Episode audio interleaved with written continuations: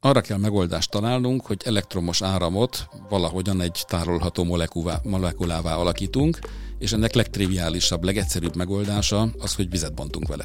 Az úgynevezett megújuló energiaforrásaink akkor tudnának ö, hatékonyan működni, ha minden, mindig kihasználjuk a maximálisan rendelkezésre álló napsütést vagy szélenergiát, ami viszont nem igazodik a, a hálózat igényeihez.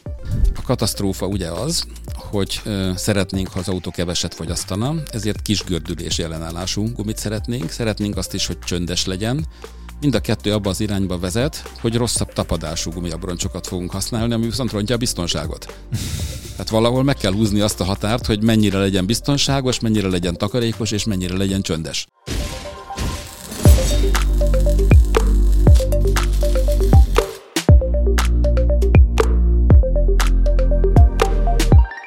Üdvözlünk mindenkit újra a Behind the Blueprintben. Sziasztok! Szervusztok! Sziasztok! Hárman vagyunk a stúdióban ma. A jobbomon Dávid. Szia Dávid. Szia János. Balomon pedig a legnépszerűbb vendégünk eddig, dr. Hanula Barna, a Széchenyi István Egyetem járműhajtás technológiai tanszékének egyetemi docense. Remélem, ez ma sem fog csökkenni, ez a népszerűség. Bízunk benne. Szerintem a téma az abszolút adja magát. Ezt a felfele ívelő trendet, amit megindítottál nálunk, azt, azt folytassuk tovább. Környezetvédelmi kérdésekről fogunk most beszélgetni Barnával. Mm, nemrég, itt a felvételünknek az ide, idejéhez képest nemrég volt nagyon nagy téma, de szerintem még amíg, amíg kikerül a podcast, addig is nagy téma lesz az Európai Uniónak ez a 2035-ös belső motoros gondolata, hogy mit engedünk, mit nem engedünk.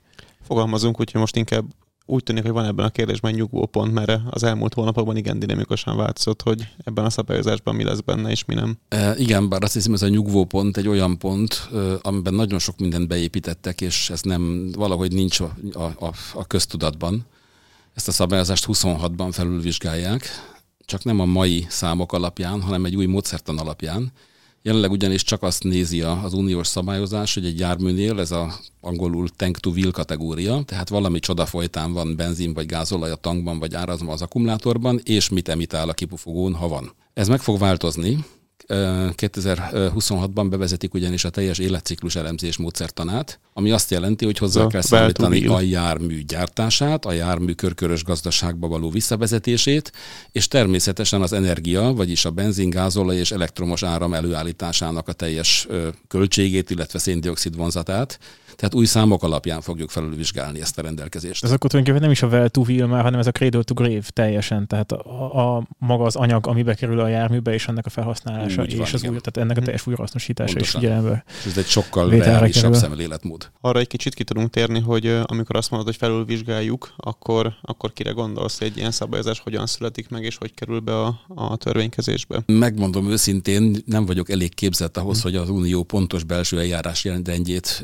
most felmondjam, de ugyanazokon a, a fórumokon fog ez keresztül menni, tehát az Európai Bizottságon, parlamenten és tanácson, mint ahogy ez most is történt. És ez tisztán egy politikai testület, vagy esetleg ezt előkészítő valamilyen szakértői csapat, aki ennek a témának egyébként műszakilag szakértője? Természetesen a döntéshozók, akik inkább politikusok, megrendelnek, berendelnek szakértői véleményeket, de hát az ő döntésük, hogy ezt hogyan és milyen mértékben veszik figyelembe. Bízunk benne, hogy alapvetően rájuk hagyatkoznak inkább, mert hogy itt a környezetvédelem kérdéskörében nagyon sokszor volt már szó, akár hitvitákról, akár érzéseknek a, a, a, az érvényesítéséről. Ami biztos, hogy a belségés motornak a létehasználata az óriási kérdés ként merült fel ebben a, a tehát leginkább, leginkább ennek a további használata volt a nagy kérdés a 35-ös szabályozással kapcsolatban, hiszen uh, korábban az álláspont az volt, hogy abszolút tiltás minden uh, lehetőséggel. Most abba az irányba látszik elindulni a folyamat, hogy uh, szintetikus üzemanyaggal ezeket a belségésű motorokat lehet majd tovább használni. Hogyha a szintetikus üzemanyag gondolunk, ott egyáltalán miről is van pontosan szó. Tehát ez az e-fuel, ami most nagyon-nagyon röpköd, és sok több cég is fektet bele, ez, ez mi tulajdonképpen? Amiről most beszélgetünk, vitatkozunk, ez az e-fuel, ez úgy készülne, hogy zöld módon előállított elektromos árammal először is szénbontunk vizet, hidrogénre és oxigénre, ebből szükségünk van a hidrogénre a további folyamatokhoz, és valamilyen módon, ideális esetben akár a levegő széndiokszidját kivonva szerteszünk karbon, azaz szén atomokra. Most ezeknek a kombinációja nyilván energiafelhasználás és a szükséges berendezések megépítése után első lépésben ebből mondjuk azt, hogy szintetikus metán keletkezhet, de gondolkozhatunk metanolban vagy ammóniában is, és aztán további lépésekkel, befektetéssel, ez energia, pénz és, és berendezés, akár a híres Fischer-Tropsch eljárással ebből szintetikus benzint, gázolajat, kerozint is tudunk létrehozni. Nem tűnik annyira egyszerűnek azért ez a folyamat, és energetikailag uh, tök jól hangzik, hogy akár a levegőből tudunk felhasználni széndiokszidot azért, hogy szénhidrogént hozzunk létre, de azért itt nagyon sok lépésben nagyon sok energia uh, szükséges. Igen, a nagyobb baj az, hogy mind a két megoldás, amiről beszélünk, tehát akár akkumulátoros, akár tüzelőanyagcellás, ami szintén zöld hidrogénnel, zöld hidrogénnel hajtanánk, akár fuel, feltételezzük, hogy van annyi zöld áramunk, amivel ezt meg tudjuk valósítani. Most ez jelenleg nincsen. Igen, ez egy kulcskérdés, mert ezen áll, hogy bukik az egész történet, tehát igazából a, nem is biztos, hogy a hajt, tehát a közlekedésben való felhasználása az, ami a nagy kérdés, hanem az, hogy egyáltalán hogy, áll, hogy állnak elő ezek, a, a, ezek az energiahordozók. Hát az a helyzet, hogy az úgynevezett megújuló energiaforrásaink akkor tudnának ö, hatékonyan működni, ha minden, mindig kihasználjuk a maximálisan rendelkezésre álló napsütést vagy szélenergiát, ami viszont nem igazodik a, a hálózat igényeihez. Tehát magyarul akkor tudnánk a beruházásokat jól kihasználni, hogyha a megtermelt elektromosságot tudnánk tárolni, amikor nincsen rá szükség. Azonban ha, ha a tárolást úgy, úgy értelmezzük, hogy akkumulátorban elektronokat tárolunk, az bizony mennyiségében és időben korlátos, tehát hogy népgazdasági szinten releváns mennyiségről beszélünk, például egy alumínium, vagy acél, vagy vaskohónak a működtetéhez hmm. se szükséges, akkora mennyiséget akkumulátorban nem tudunk tárolni. Ez milyen nagyságrend amúgy hát így itt, itt energiamennyiség szempontjából? beszélünk. Hmm. És a másik pedig a tárolás ideje, hogy körülbelül egy napig gondolkodhatunk akkumulátoros tárolásban, utána már nem, nem lesz rentábilis. Ez, ami ez azt miért, jelent... miért adódik ki ez, a, ez az egynapos tárolás? Azért, hiszem? mert az akkumulátor élettartama véges, és el kell érnem azt a ciklus számot, ahol lehetőleg kihasználom a teljes löketét az akkumulátornak, tehát a teljesen töltöttől, ameddig leszabad meríteni. Ha sokáig áll benne az áram, az akkumulátor öregszik, de nem hoz hasznot. Ugye itt bejön egy, egy olyan faktor ebbe a kérdéskörbe, hogy nem csak a környezeti terhelést kell figyelnünk, hanem a gazdasági terhelés, vagy a gazdasági megtérülését is kell figyelnünk a dolgoknak. Abszolút, tehát és annál is inkább, mert nagyon-nagyon hamar megfeledkezünk arról, hogy egy eurónyi GDP megtermelése a világ átlagában ma kb. 500 g széndioksziddal jár, és ezt hozzá kell számolnunk minden akár környezetvédelmi beruházáshoz, költéshez is. Tehát a, jelenleg a szakmának az a konszenzusa, hogy egy napon túl és nagyobb mennyiségű energiát csak valamilyen molekula formájában tudunk tárolni, ami automatikusan azt jelenti, hogy első lépésben az elektromos áramból, ha, ha molekulát akarunk varázsolni, az hidrogén lesz, vagyis vízbontás. És akkor onnan kell elkezdenünk gondolkodni, hogy most már van hidrogén, zöld hidrogén, hogy ezt tároljuk, tovább alakítjuk, valamire felhasználjuk, miben használjuk fel. Tehát ezt az utat úgy kell bejárni gondolatban, hogy tudjuk, hogy vannak benne útelágazások, és előre meggondoljuk, hogy ott majd merre fogunk kanyarodni. Nem úgy, hogy a kezdeti és a végpontot összekötjük egyen, egyenessel, ami nem létezik. Ahogy te is mondtad, a, gyakorlatilag a hidrogén előállítás az kiváltja itt a, a fizikai energiatárlás és akkumulátorokat, viszont ennek a hatásfoka ez nagyjából hova tehető magának a hidrogén elő, előállításnak elektromos árammal? Az eddigi irodalmi adatok alapján 68-70 százalék a vízbontás hatásfoka, Múlt héten jelent meg egy publikáció Ausztráliából, ahol egy csoport egy speciális berendezésben állítólag átlépte a 90%-ot. Mind, mind, minden ja. tudományos újdonságnál meg kell várni, amíg, amíg ezt Meg ugye laborban mindent meg lehet csinálni, kérdés az, hogy mekkora skálán fog ez működni. Pontosan. Itt a skála az nagyon kritikus tényleg, mert uh, laborban azért egy kis berendezésen kilovattórányi mennyiségeket előállítani teljesen más, mint hogyha ezt skálázni kéne a, ennek a milliószorosára tulajdonképpen. Várjál, már többször be akartam szólni, mert nagyon sok olyan témát érintünk, ami önmagában megérne egy komplet ilyen beszélgetést, amire most készülünk. Az első az az, hogy az akkumulátor miért akarjuk stacionális energiatárlásra használni, és ott hol, hogyan öregszik. Mert azért állásában nem öregszik annyira, mint hogy ciklikusan használnánk, és pont emiatt egyébként vannak energiatárló fejlesztési koncepciók, amik pont erre a stacionáris dologra törekszenek, mert ugye most milyen akkumulátorokat csinálunk, könnyű, kicsit érfogatú, gyorsan lehessen tölteni, gyorsan lehessen lemeríteni, mert magunkkal szeretnénk vinni. Ezek a követelmények nincsenek ott, hogy szeretnél építeni egy olyan energiatárlót, ami arra való, hogy ott egy ipari méretű, ipari mennyiségű energiát el tudj tárolni. Ilyen kutatások például egyébként az olvadfémes akkumulátorok, ahol hát gyakorlatilag fémötvezetet olvasztasz fel, a szétveleg, és ebben tárolódik az energia, ami elsőre hülyeségnek hangzik, mert hát termelünk egy csomó öt, ami nyilván veszteség, viszont ott is kialakul egy ilyen ciklikus hatásfok, ami nagyságrendileg 60 százalék. És azért bomba ezt a 60 százalékot, mert most hallottunk a hidrogén előállításra is egy 60 százalékot, és 60-70, akár 90 laborban. Minden ilyen rendszernél szerintem azt azért érdemes kontextusban vizsgálni. Nyilván, hogyha előveszik ezt a témát, hogy termeltünk rengeteg áramot, tegyük el akkumulátorba, ez már önmagában könnyűnek hangzik, de ez, hogyha még feltételezzük azt, hogy az, az 100%-os hatásfokkal történik az áramot egyáltalán akkumulátorba elrakjuk, az már önmagában is téves, hiszen az, hogy feltöltjük az akkumulátort, az akkumulátor melegedni fogsz, fog, van egy elektronikum, azt az akkumulátor tölti, csak maga a töltés is nagyjából egy 90 és annak a felhasználása kivétel is az akkumulátorból 5 és 10 köz, közti veszteséggel jár. Tehát egy ilyen energiatárolót, az hagyján, hogy megépíteni drága, nem lehet elég nagyra megcsinálni, ott is elveszítjük az energiának közel 20%-át egy ilyen ciklus alatt. Mindig azt látom a bajnak, hogy ö, körülbelül egy dimenzióban és, és végpontokban gondolkodunk, és, és hitvitákat folytatunk, ahelyett, hogy racionálisan mennénk végig az úton, és megnéznénk, hogy tényleg melyik útelágazásban melyik irány a legkedvezőbb. Hát igen, és ez meg a harmadik téma, hogy felmerült még az elején, hogy vettünk ilyen szavakat, közben. hogy tank to wheel, meg well to wheel, meg cradle to grave, és miért tud kialakulni ebben a kérdésben hitvita, hiszen ez egy egyszerű műszaki kérdés, hogy akkor ezt hogyan éri meg megcsinálni. Úgy tudnak a hitviták kialakulni, hogy a, a rendszerhatárokat mindenki másképp húzza meg. Ez, hogy tank to wheel, ez már egy rendszerhatár, csak az ott guruló járművet nézzük. Pontosan. Bizony. És ezért viszonylag egyszerű határ, hiszen ott az autó, Igen. arra vagyok kíváncsi.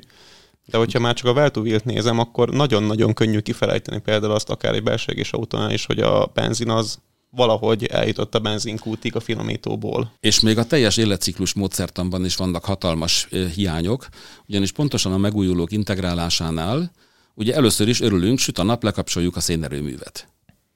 De ennyire ne örüljünk, mert az egy óriási beruházás, több milliárd eurós adott esetben. És az ott így csak ott áll, és nem És minden egyes elköltött euróban volt 500 g széndiokszid. A leírás, a kamatok, ez mind-mind emisszió.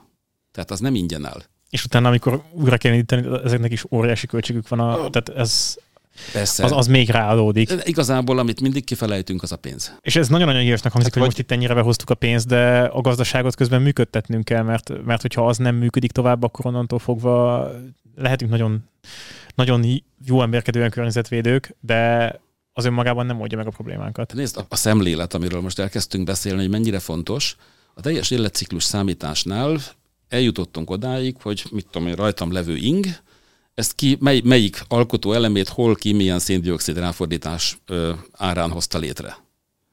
És az esetben pedig egy autóról ma már nagyon pontosan meg tudjuk mondani, hogy a benne levő lemez, festék, gumiabroncs, motor, akkumulátor hol készült, hogyan és, és mennyi széndiokszid van benne. Viszont kifeje, kifelejtjük a másik oldalt, ezt a terméket valaki megvásárolta. És azért, hogy megvásárolja, azért ő gazdasági tevékenységet folytatott, dolgozott, pénzt keresett, és az is széndioksziddal jár. A kérdés, hogy melyik a, a döntő. Nem gyártanék autót, ha nem lenne, aki megveszi. Fú, és ez, ez egy teljesen új szemléletmód a környezetvédelemben. Egy-két cikket láttunk még csak eddig megjelenni, de teljesen nyilvánvaló, hogy ha az egyik oldalt nézzük kizárólag, és csak azt nézzük, és még azt sem teljes körűen, akkor hibát fogunk elkövetni. Ismét a rendszerhatárokhoz térünk vissza. Igen. Hát igen, és ezeket a határokat nem is lehet egyszer hozzá meghúzni egy éles vonalra, mert ez vagy meg lehet, de ezt az egész földnemű bolygót kell bekarikázni, és akkor ami azon a karikán belül van, azzal érdemes foglalkozni, és nagyon hamar eljutunk odaig, hogy gyakorlatilag végtelen a kérdés komplexitása. Nem tudok az állítással vitatkozni, mert ugye a Földet szeretnék megmenteni, akkor a Földet kell, mint rendszert vizsgálni, és rettenetesen komplex. Ha csak megnézzük a rajta levő 8 milliárd ember egyenként a maga gondolatával, pszichológiájával mennyire komplex, ezt nehéz lesz modellezni. Eddig még nem is nagyon sikerült senkinek, a, amennyire én tudom. Majd a ChatGPT. Majd a ChatGPT persze, itt meg, meg, meg, a, meg a különböző fajta uh, opciók. A hidrogén nagyon szóba került uh, egy, egy kulcs uh, elemként. Ha uh, említetted a zöld hidrogént azt hiszem, hogy említetted már talán, Barna, hogy uh, itt, itt ez, ez, egy, ez egy elméleti uh, síkon létező dolog jelenleg, ugye? Vagy, vagy már, már ezt tudjuk gyártani, vagy pedig ez, ez még egy ilyen... Ez gyakorlatilag is létezik, csak a termelési kapacitás, mert olyan kevés hmm. zöld áram már hmm. rendelkezésre, hogy ebből csak kevés zöld hidrogént uh, tudunk uh, generálni, és még a berendezéseket sem építettük meg, tehát néhány elektrolizáló már működik, de ezeknek a gyártása most kezd, most kezd felfutni. Hmm és hát egyre több zöld áramot is, vagy, vagy megújuló energiaforrást építünk, csak de a nagyságrend miatt muszáj megemlítenem, hogy Németország Európában a, a bajnok a megújuló energiaforrások beruházásában a maximális áramfogyasztásának több mint másfélszerese, léte, másfélszerese létezik már napelem és szélkerék formájában. Ez abszolút kapacitásként. Igen. Uh-huh. Tehát 80 gigawatt körül van Németország csúcsfogyasztása, és 120 gigawatt fölött van a beépített nap, napelem és szél, szélerőmű kapacitás. Ezzel együtt átlagban, éves átlagban a német elektromos áram szindioxid tartalma 600 g fölött van, ami katasztrófa. Tehát ez, ezzel az elektromobilitás már önmagában kérdőjel, mert körülbelül ugyanarra jön ki csak az elektromos áram felhasználásával, mint egy, egy normális benzines vagy dízel. És ha összehasonlítjuk, Magyarország 470 g körül van, az Egyesült Királyság 270 g-nál, Franciaország 52-nél. Atomkraft Duncan. Franciaországban egyébként nem csak az atomerőmű, mindig el szoktuk felejteni, nagyon sok vízi erőmű is van Franciaországban. Egyébként ebben a tekintetben szerintem a legpozitívabb példa az Costa Rica, amiről én tudok. Hát ugye az egy tenger közelében lévő ország nagy hegyekkel. Mit csinálnak? Vizet szivattyúznak hegyek tetejére, és gyakorlatilag az idő nagyon jelentős százalékában ők már megújulóval mennek, de ehhez egy nagyon specifikus geológiai adottság kell, hogy ezt meg lehessen csinálni. Igen, hát ez a terület, népsűrűség, topológia, tehát földrajzi adottságoknak a, a függvénye, ezt Norvégia is meg tudná tenni, ahol nagyon kevés ember él, nagyon nagy területen és rengeteg a hegy. De például Németországban teljes mértékben reménytelen. És nem csak azért, mert ez óriási beruházás, nem csak azért, mert nincs annyi hegy, ahova lehetne ilyen tározót építeni, hanem azért is, mert hogyha egy-két napig e- így termelnénk az áramot, az egész ország víz alatt állna, ugyanis nincs annyi folyómeder, ahol ennyi víz le tud folyni. Tehát egy viszonylag sík országban ezt nem lehet megvalósítani. Így akkor valami mást kellene ugye használni, de ezek szerint uh, hiába van beépítve a nagy kapacitás a németeknél, a zöld vagy megújuló energiaforrásokra ez akkor nem kerül felhasználásra, vagy, vagy nem, nem termelődik Fizikailag nem energia. lehet, már csak azért sem egyébként, mert amikor éppen fúj a szél és süt a nap, és akár 100%-ban megújulóra mehetne a hálózat, akkor is több mint 20 gigawattnyi hagyományos erőművet járatni kell, ami stabilan tudja tartani az 50 Hz-es hálózatot. Tehát kellenek azok a nagy tömegű, klasszikus, hagyományos forgógépek, amik adják ezt az 50 Hz-es színuszt, és mindenki más arra szabályoz. Tehát ilyenkor vagy le kell kapcsolni megújulókat, uram, bocsán, megtörténik az, hogy elalki elektromos áramot semmisít meg pénzért. Mert negatív neg- ára van negatív az, az, az uh-huh. a mm, áramtősdén, bizony ilyenkor negatív az áramnak az ára. Ugye az fontos látni, hogy a, az elektromos hálózatban, ami egy országot, sőt egész Európát átíveli, abban tároló kapacitás nincsen, vagy hát nagyon minimális. Ott Csak. az úgy működik, a zsinór egyik végén valaki termel, a másik végén meg nagyon sokan felhasználják. És ennek folyamatosan egyensúlyban kell lennie különben nem fog működni. Ez 50 Hz, mint Barna is mondott, ez ugye mindannyian tudjuk Európában ennyi a hálózati feszültségnek a frekvenciája. Ezt lehet látni, hogy sőt, Pakson van egy szép nagy kijelző, ki írva, hogy 50,00, és hogyha elkezdenek túlhasználni, akkor kiírja 49,99, és akkor el kell kezdeni szabályozni, hogyha meg elkezdenek alulhasználni, akkor kiírja, hogy 50,01, és akkor pedig el kell kezdeni lefelé szabályozni, mert akkor meg túltermelés van. És miből van a baj? Hogyha végpontokon megemelkedik a feszültség, akkor ugye már nem lehet betáplálni, túl sok energia van a hálózatban, ez egyrészt tönkre is teheti a rendszert, másrészt össze is omlasztatja, harmadrészt akkor le is kapcsol az egész. És most például ez nálunk is elég egészen kúrens téma ugye a napelemes betáplálások kapcsán.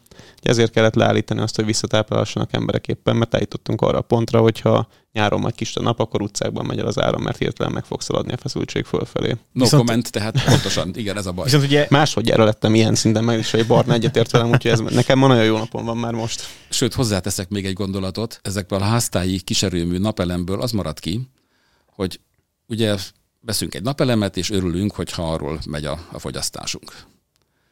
De természetesen akkor is szeretnénk elektromosságot otthon, vagy menjen a hűtőszekrény, vagy a televízió, vagy a mosógép, amikor nem süt a nap, és mi, hogy van egy szerződésünk, jogosan vételezünk a hálózatból.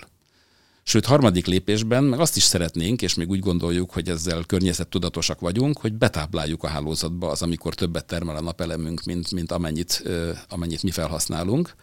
Vagyis mi pontosan akkumulátorként használjuk a hálózatot, csak ezt senki nem fizette ki. Most ugye nyilván a hidrogénnek a, az előállítása az háztáji szinten nem működik.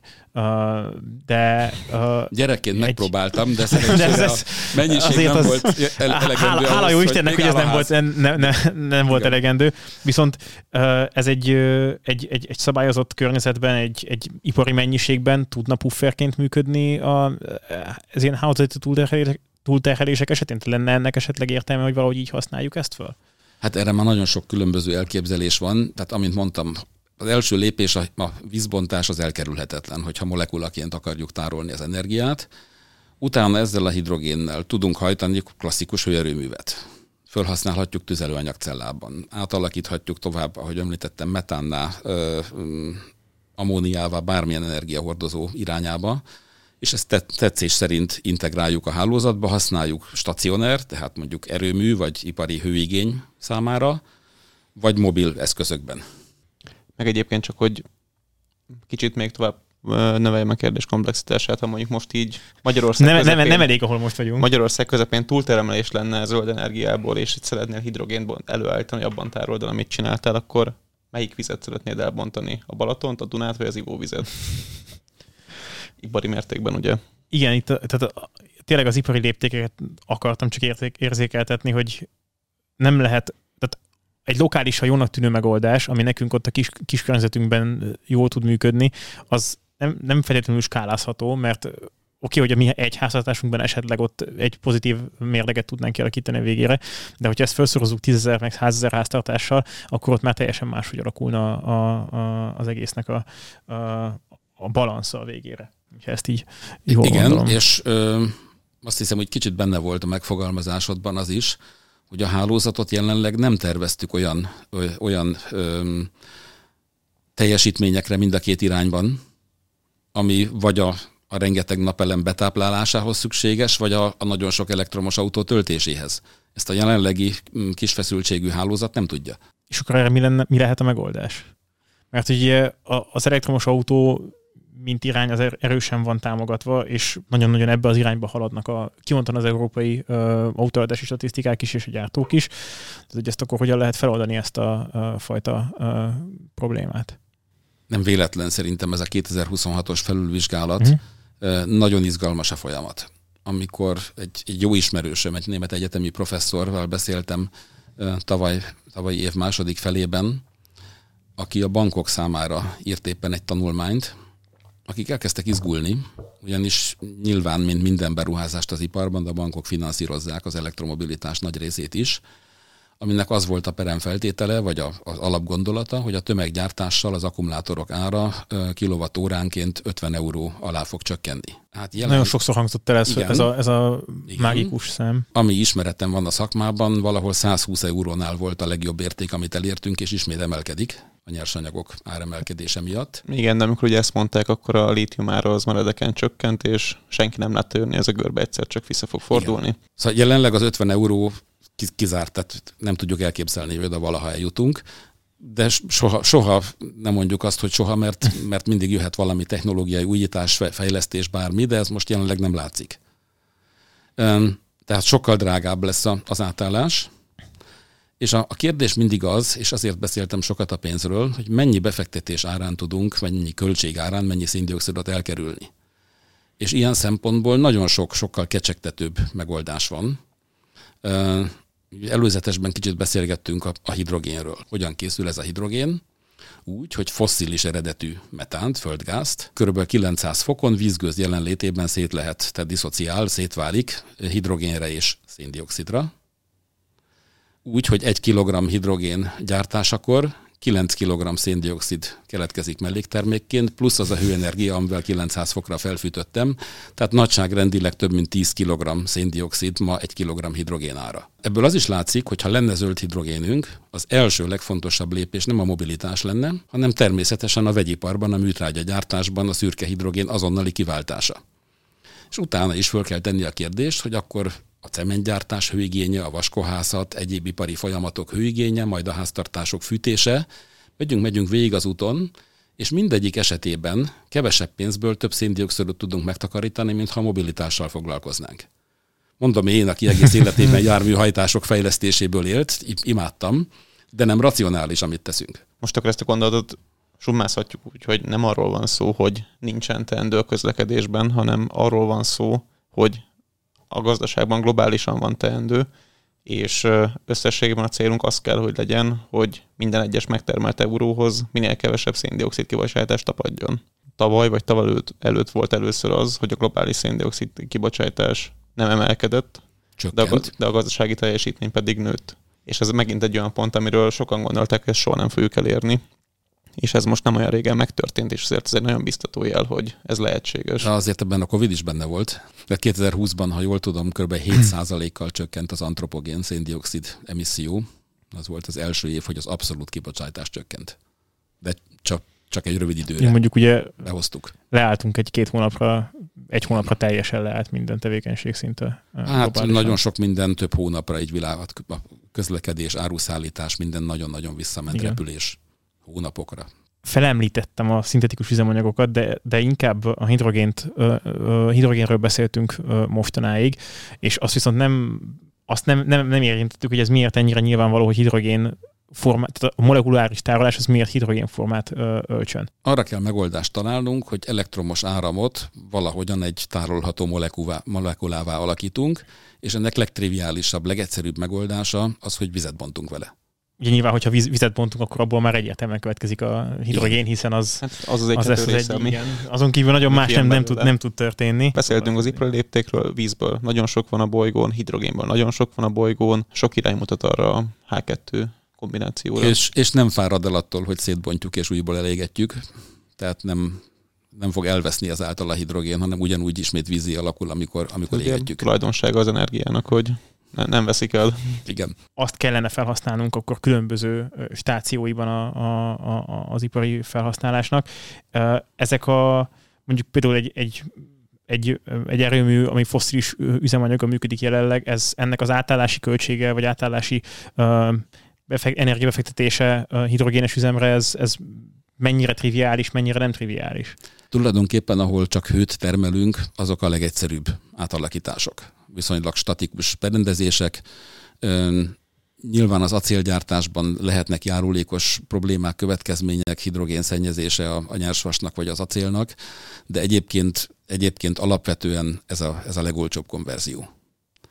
Sőt, eh, ahol jelenleg földgázt égetünk, a legtöbb berendezés, tüzelőberendezés elég nagy százalékig akár a bekevert hidrogént is tudja hasznosítani és ilyen irányú tervek vannak is az Európai Unióban, hogy több százaléknyi hidrogént keverünk a, a földgázhoz, amivel arányosan tudjuk csökkenteni a, a széndiokszid emissziót. Epezzünk szerintem a közlekedés és a jármű. Igen, igen, mert mégis, mégis csak az áll, az áll, az áll közel hozzánk. Az infrastruktúra is nagyon érdekes, valamikor ezt is feldolgozhatjuk egyébként, de mégiscsak talán jó lenne valami járműves témára fókuszálni.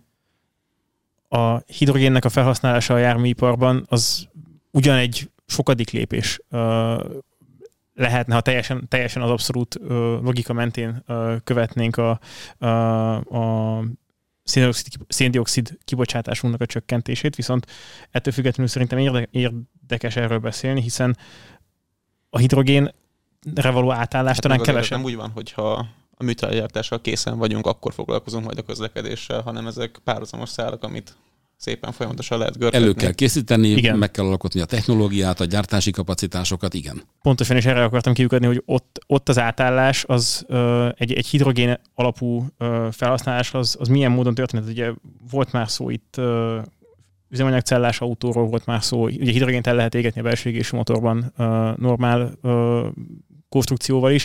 Ezek közül van már olyan irány, amik rajzolódik? Vagy, vagy ezek még versengenek egymással egyáltalán, vagy ki tudják egészíteni egymást? Szerintem először, hogy, hogy lesz hidrogénben a energia. Nézzük végig, és nagy lesz a különbség a, a stacionár és a mobil alkalmazások között. Uh-huh. Ha ugyanis azt nézzük, hogy egy erőmű teljesítményét kell kiegyensúlyoznom, és amikor sokat termel vizet bontok és hidrogént tárolok el, és amikor több áramra van szükség, akkor ezt a hidrogént elégetem egy gázturbinában, vagy gőzturbinát hajtok az úgy fejlesztett gőzzel, akármelyik megoldást is választom. Ez viszonylag triviális. A hidrogén mondjuk akár egy föld alatti üregben viszonylag tartósan jól tárolható, viszont a kis sűrűsége miatt csak a csővezetékes szállítás az, ami, az, ami egyáltalán reális tehát ahogy ma egy ilyen 40 tonnás kamion, vagy nyerges vontató több mint 20 ezer liter benzin kivisz egy benzinkúthoz, az jelenlegi technológiával néhány száz kiló hidrogén tud elvinni. Tehát ez így közúti szállítása abszolút lehetetlen.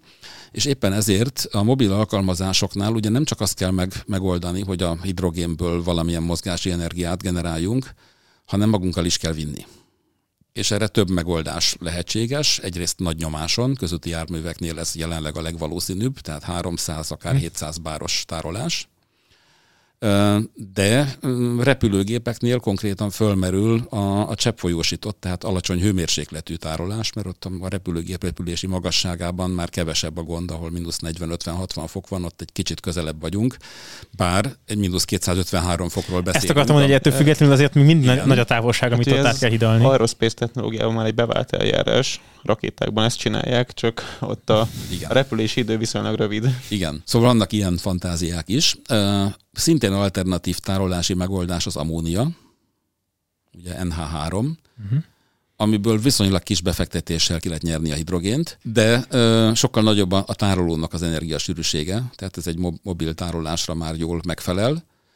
És ak- akkor jön a következő kérdés, hogy esetleg még a, a stacionár állapotában átalakítom metánná, vagy, vagy metanollá, vagy bármivé, és úgy, úgy fogom a, a jármű fedélzetén tárolni. Vagy akár fuel elmegyek. És, és szerintem az maradt ki a vitákból, hogy meg kell, minden egyes lépést meg kell nézni, hogy miért fektetek be energiát, termelek széndiokszidot, építek berendezéseket, mi az az előny, amit elérek ezzel, és megéri-e. És ha egy mobil uh-huh. alkalmazásban gondolkodunk, most csak így érzésre, nem tudok még kész számításokat mutatni, de azt tudjuk, hogy földgázzal szinte minden kerekes járművet egészen jól tudunk hajtani, Kicsit kisebb a hatótávolság, mint benzinnel, viszont az újratöltés ugyanolyan gyors.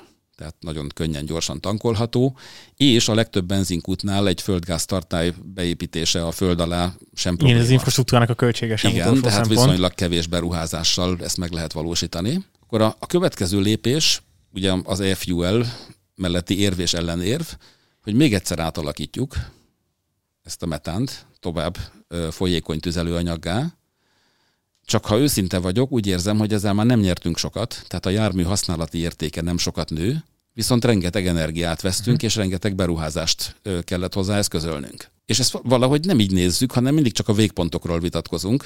Értem, értem, mire megy a kijáték. És, és, a, és a folyékony tüzelőanyagnak is lehet létjogosultsága, jelenleg legnagyobb valószínűséggel a repülésben leginkább erre lesz szükség. Tehát, hogyha megfizethető mm, költségekkel repülni szeretnénk, ahhoz bizony kerozinra van szükség. Egyébként ezt nem tudom, tudjátok-e, de van Nobel-díjas magyar kémikusunk, aki kifejezetten ezzel a témával foglalkozott nagyon sokat, hogy hogy lehet a gazdaságot metanol alapra helyezni. Könyvének címe Metanol gazdaság találóan, és ez szerint 2000-es évek környéke, amikor ez megjelent, 2000-es évek vége. Úgyhogy a téma az nem új, meg nem, nem most pattant ki, de igen, itt nagyon-nagyon sok kombináció felmerül, hogy akkor mit is kezdjünk ezzel az előállított hidrogénnel. Igen, és a másik oldalon, tehát ha egy járműmotort nézünk, a hidrogénhez elég sok mindent át kell alakítani a belső égési motoron, a földgázhoz kicsit kevesebbet, a metanolhoz még kevesebbet, a szintetikus benzinhez meg gyakorlatilag sem ennyit. És uh-huh. így szumma, tehát összességében kell megnézni a teljes beruházást, az össztársadalmi költséget és hasznot, és akkor tudunk, tudnánk döntéseket hozni. Meg egyébként, hogy ne csak műszaki és gazdasági kérdésekről beszéljünk, nem tudom, hogy szívesen ülnétek egy olyan autóban, amit egy olyan anyag hajt, ami láthatatlanul ég. Normál üzemállapotban nyilván a, a belségési motor... Képzelj egy benzinkutat, hogy tankolod a metanolt, nem látszik elsőre, hogy tűz van, csak azt látod, hogy emberek veszettül rohangálnak. Ha valaki nézett amerikai autóversenyeket, amikor a uh, Indikár metanollal ment, minden tankolás után lelocsolták egy, egy vízsugárral az autók beönt a, a tankolónyílás uh-huh. körüli részét, mert számtalanszor előfordult, hogy a tévében csak azt látta mindenki, hogy mindenki idegesen ugrál, kapkod és, és, és pánikban van, mert égett a metanol, de nem lehet látni. Egyébként ez, ez jogos, egy tömegfelhasználásnál mindenképpen kell hát igen. Gondolni, mert uh, ez, ez is benne van. Hát ugyanúgy, ahogy az emberek pozitív, tár, pozitív uh, gondolatokat társítanak a, a, az akus autókhoz uh, jelen pillanatban, mert hát ugye nem látjuk a, az emissziót ott helyben, és tényleg az ajterhelésben, lokális emisszióterhelésben lényegesen jobb. Hát, most mit gondolsz, hány kilométer per óráig halkabb egy elektromos autó egy hagyományosnál? Hát most már nem sokig, mert... 30. Igen, tehát a gyorsítást más persze, a indulás és a gyorsítás, de állandó sebességi haladásnál kb. 30 km per óra a határ, ahol a szél és főleg a kerekek görbülési zaja igen, átveszi a igen. vezetést. Most az új zaj, zajnomáknak a teljesítésén már a gumigyártókkal kell erősen együttműködni, mert már annyira a, ott már hajtás független teljesen a, a, a, és, a zajkibocsátás. És említesz valamit, a katasztrófa ugye az, hogy szeretnénk, ha az autó keveset fogyasztana, ezért kis gördülés ellenállású gumit szeretnénk. Szeretnénk azt is, hogy csöndes legyen. Mind a kettő abba az irányba vezet, hogy rosszabb tapadású gumiabroncsokat fogunk használni, ami viszont rontja a biztonságot. Tehát valahol meg kell húzni azt a határt, hogy mennyire legyen biztonságos, mennyire legyen takarékos, és mennyire legyen csöndes. Arról ne is beszéljünk, hogy közben magunkkal szeretnénk vinni az egész nappal itt, mert kényelmesen szeretnénk utazni egy teherautó méretű autóban nem ismerem elmondani a sokszor emlegetett példámat, ugye, hogy gyerekkoromban még volt egy olyan, hogy Trabant 601, 26 lóerő, körülbelül 600 kg tömeg, és fogyasztott 7-8 litert.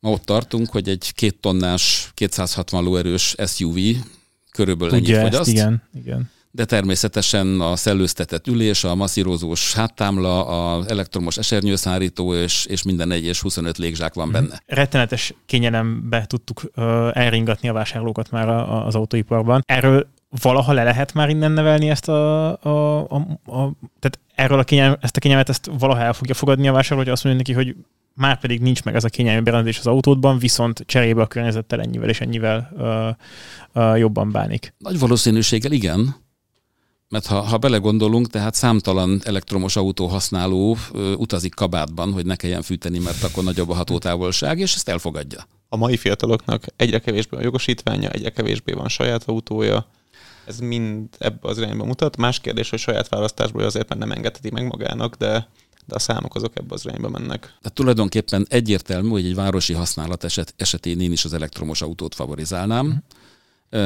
nem túl intelligens gondolat, főleg egy nagy teljesítményű belső motorral, 30-al, 50-nel, minimális terheléssel, nagyon rossz hatásfokkal a városban autózni.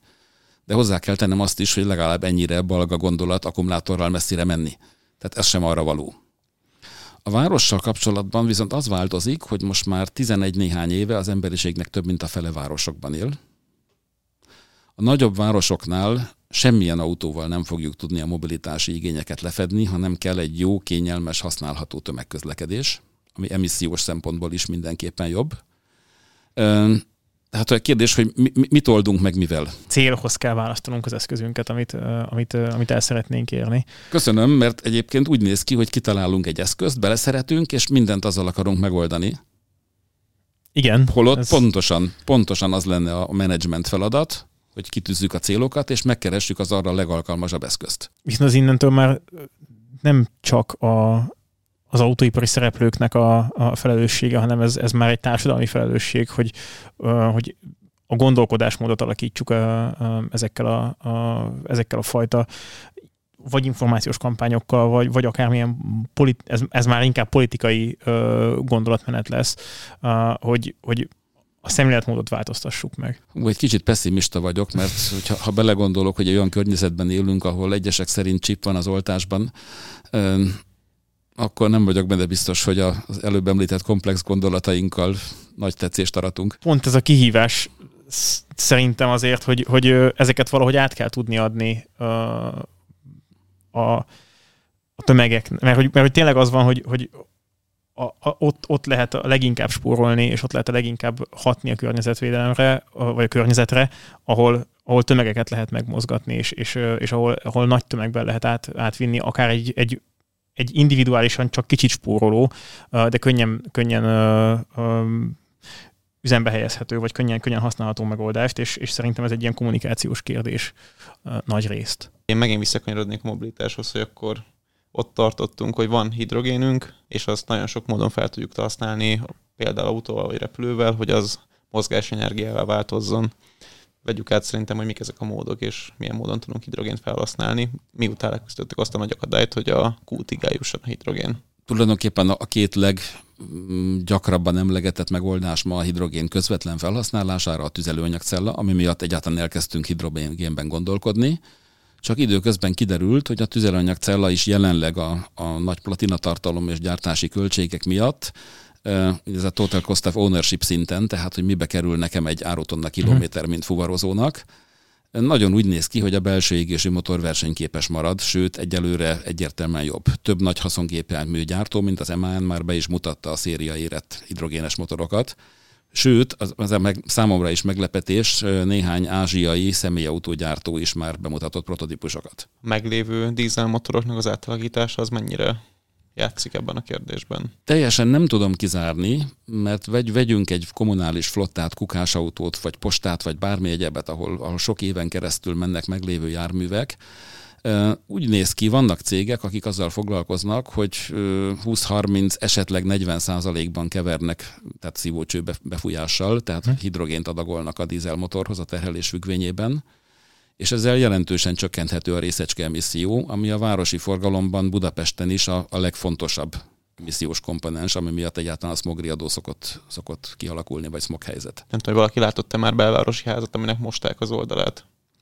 Jut eszembe a részecske emisszióról, hogy ott egészen hamar kiderül, hogy ez az épület az igazából nem szürke, hanem mondjuk halvány ja, szín vagy sárga volt újkorában. Magyarországon téli időszakban a, a PM10-es szállópornak 60%-a fűtés eredetű, a PM2,5-ösnek az egyébként veszélyesebb, finom, finomabb szállópornak 85%-a. Tehát nagyon-nagyon fontos lenne a, a fűtőberendezéseket, a szilárd tüzelőanyagú fűtést. Németországban éltem, ott nyitott tűzterű kandalót finom porszűrő nélkül semmilyen módon nem engedélyeznek, tehát a kéményseprő nem ad rá engedélyt, nem lehet üzembe hmm. venni. A füstölőkéményt nem látni. Az üzemanyagcella az akkor tulajdonképpen mit csinál? A tüzelőanyagcella egy viszonylag alacsony hőmérsékletű, de hát égés folyamatról van szó. Magyarul a hidrogén egyesül oxigénnel a tüzelőanyagcellában, és a, a vízbontásnak az ellentetje, és am, amit mi nyerünk, ezek elektronok, tehát elektromos áram, amivel az egyébként már létező elektromos hajtásláncot, teljesítményelektronika, villanymotorok tudjuk hajtani a járművet. Egy dolgot azért jó, hogy elmondott, hogy ez gyakorlatilag egy elektromos jármű, csak tüzelőanyagcellával, de annyira elektromos, hogy az egy akkumulátoros elektromos jármű, gyakorlatilag egy tüzelőanyagcella range extenderrel az esetek 90%-ában legalábbis. Hát igen, ez definíció kérdése, ugyanis a tüzelőanyagcellának nem tudjuk olyan gyorsan változtatni a teljesítményét, ahogy azt a mai forgalom megkívánná. Ez ugye ez egy diffúziós folyamat, aminek lassan tudjuk fölfuttatni vagy csökkenteni a teljesítményét. Ezért kell hozzá egy akkumulátor is, ugyanabban a járműben, ami nyilván árban, gyártás, széndiokszid hozzájárul az egészhez. De igen, köszönöm a, megjegyzést, mind a kettőre szükség van a járműben. Önmagában csak a tüzelőanyagcella nem képes közúti járművet hajtani. Mondjuk ez a komplexitást azért eléggé durván megdobja, hogy mindenhonnan veszünk egy kicsit, és akkor minden, mindenféle Igen. rendszerből kell az, a, a, az autóba. És akkor van egy találós kérdésem is, hogy egy hidrogénes tüzelőanyagcellás járműnek melyik a legdrágább alkatrész a hajtásláncban? Ha itt teszed fel a kérdést, valószínűleg az akkumulátor lesz. De éppen Nem. a tartály Nem. vagy a tüzelőanyagcella? Én úgy tudom, hogy a tartály. Hónapok óta elemzünk egy, egy német tanulmányt, amit egy kutatási szövetség hozott létre, és ők úgy kezdték el vizsgálni a, a közlekedéssel kapcsolatos széndiokszid optimalizálását vagy csökkentését, hogy mit kell tenni ahhoz, hogy 2050-ig betartsuk a, a két fokos maximális uh-huh. felmelegedését a bolygónak. És a legmegdöbbentőbb eredménye ennek a vizsgálatnak az volt, hogy bármelyik technológiát vezetjük be szinguláris, tehát csak és kizárólag technológiaként, biztos, hogy ezt nem tudjuk betartani. Teljesen mindegy, hogy melyiket választjuk. A fosszilis szénhidrogénektől kezdve az akkumulátoros elektromos autóig, ha mindegyiket szeretnénk így egy, egy technológiával lefedni, akkor biztos, hogy túlléptük ezt a büdzsét. Elkezdték utána optimalizálni a folyamatot, hogy hogyan lehetne ezt intelligensebben megoldani, és egy nagyon érdekes mix jött ki a, a, az egész modellszámítás végén, ahol most már így az elmondottak után talán nem is annyira meglepő eredmény, hogy a járműflottának jelentős része szintetikus, vagy metánnal, vagy földgázzal kellene hajtani, és így, így érnénk el a legjobb eredményt. Tehát ezzel el lehetne érni, hogy 2030 után nem sokkal közel karbonsemlegessé válik a, a közlekedés.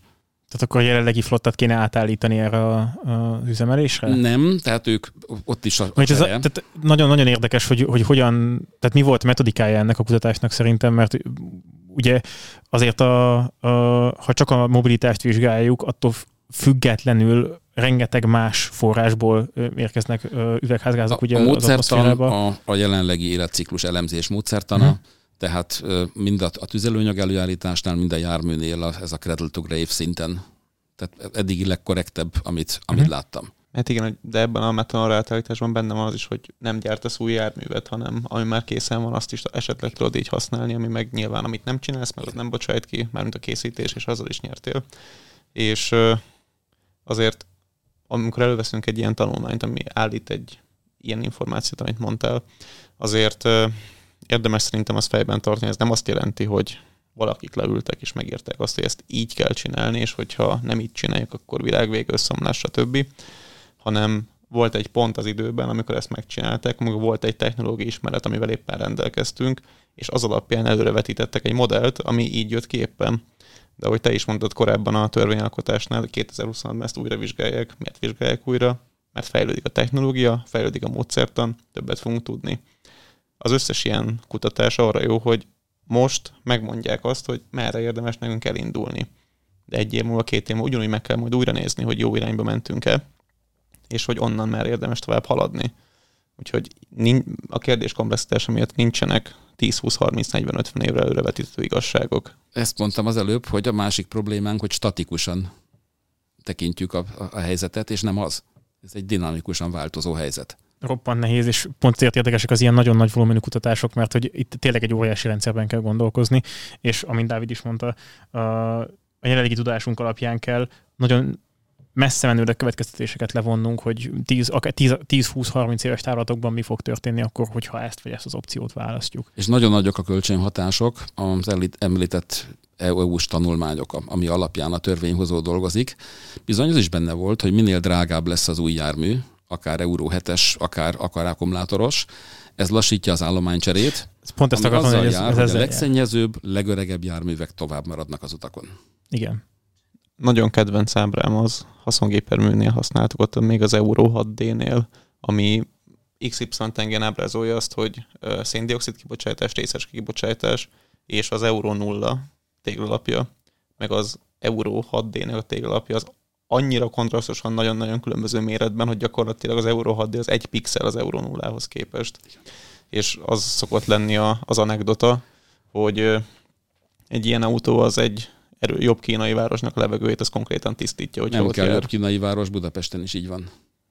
Ha megnézed részecske számlálóval, tehát egy köpcentire adja meg mindig a részecske számot, konkrétan Kelenföldön mértünk télen, a legjobb Euró 6-os dízelben 600 részecske volt egy köpcenti kipufogó gázban, a rosszabbakban 2, 3, 4, esetleg 5000, a beszívott levegőben 3500.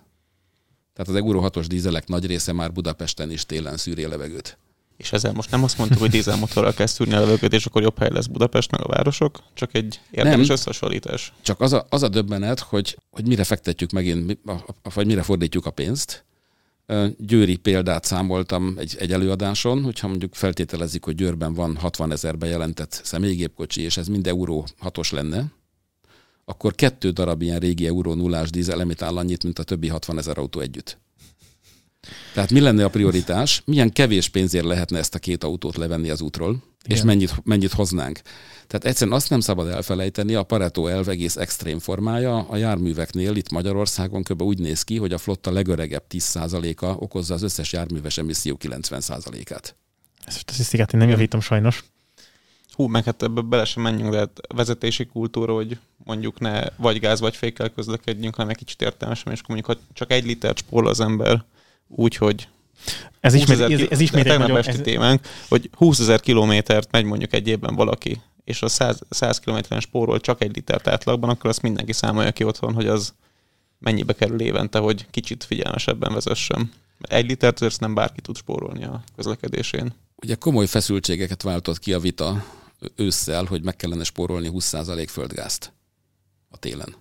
Minden európai országnak sikerült. Visszatérve az előzőre, hogy járműflotta cseréje, amikor ez a kérdés felmerül, akkor még arról is hajlamosak vagyunk megfeledkezni sok esetben, hogy az nagyon jó, hogy mi itt Európában odafigyelünk ilyen dolgokra, és minél tisztább módon szeretnénk közlekedni, csak azt is néha hajlamos elfelejteni a közbeszéd, hogy akkor ezek az autók, amiket mi nem használunk tovább, ezek mennek tovább szegényebb országokba, és ott pedig tovább használják őket.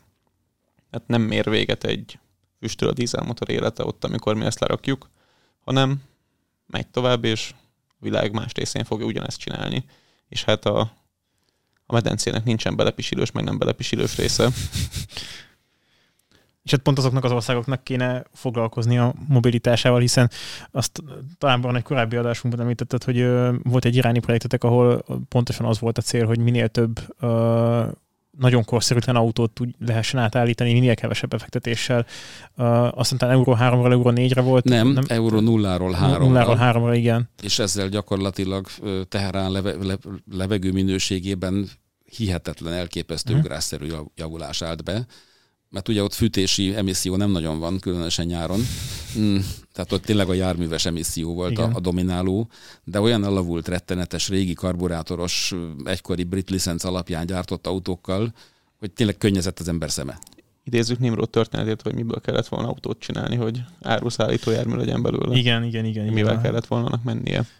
Az út, útszélén vásárolható uh, palackos benzinnek nevezett valamiből, amiért ilyen 80x-es oktánszámot ha tudott, akkor már mindenki boldog volt. Tehát, hogy ezek, ezekre a régiókra is kell gondolni, mert hogy nagyon nagy tömegek uh, mozognak ezekben a régiókban, tehát ott, ott óriási uh, járműflotta van, uh, amiknek a frissítése nem oldható meg feltétlenül, mert a gazdaságra nem engedhetik meg maguknak ezek az országok azt, hogy, hogy tényleg ennyire bonyolult technikájú új autókkal uh, járjanak, mint, mint Európa. És ha ilyen országokban gondolkodunk, ha megnézzük a légszennyezés egészségkárosító hatását, annak a legnagyobb része sajnos ott történik, ahol nyílt tűzön főznek. Ismét csak nem egy mobilitásunkkal összefüggő példa, de... Tehát aki a kunyhó közepén a, a nyílt tűzön főz, az valami elképesztő mértékű károsít, egészségkárosítással jár. Itt a műsor vége felé szerintem azt nagyon fontos talán egy ilyen sommázott gondolatként megfogalmazni, hogy a, a, a rendszerhatárok szabadon húzgálása az, az, az nem fog minket sehova vezetni. Tehát szerintem ez talán egy, egy, egy nagy, uh, um, nekem ez nagy, nagy, nagy De vezet valóban. Hát, Partalan vitához. Igen, igen.